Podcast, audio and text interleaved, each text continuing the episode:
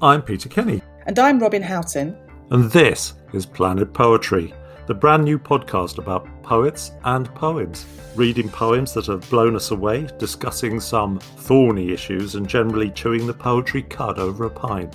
We'll be talking to editors, influencers, and of course, poets such as. Mario Petrucci, Science transforms, it transforms raw data into insight. Poetry does something else.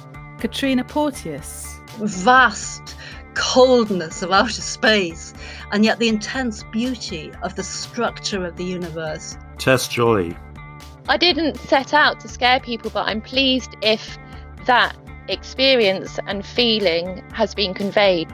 Sarah Solway, is essential because it stops us writing in the abstract. Pascal Petit, But it was real love, but you know, there were conditions. Claire Shaw, because speaking out isn't just something that that leads to, to political action it is political action So if you're a reader or a writer of poetry or just poetry curious, then why not subscribe to Planet Poetry wherever you get your podcasts?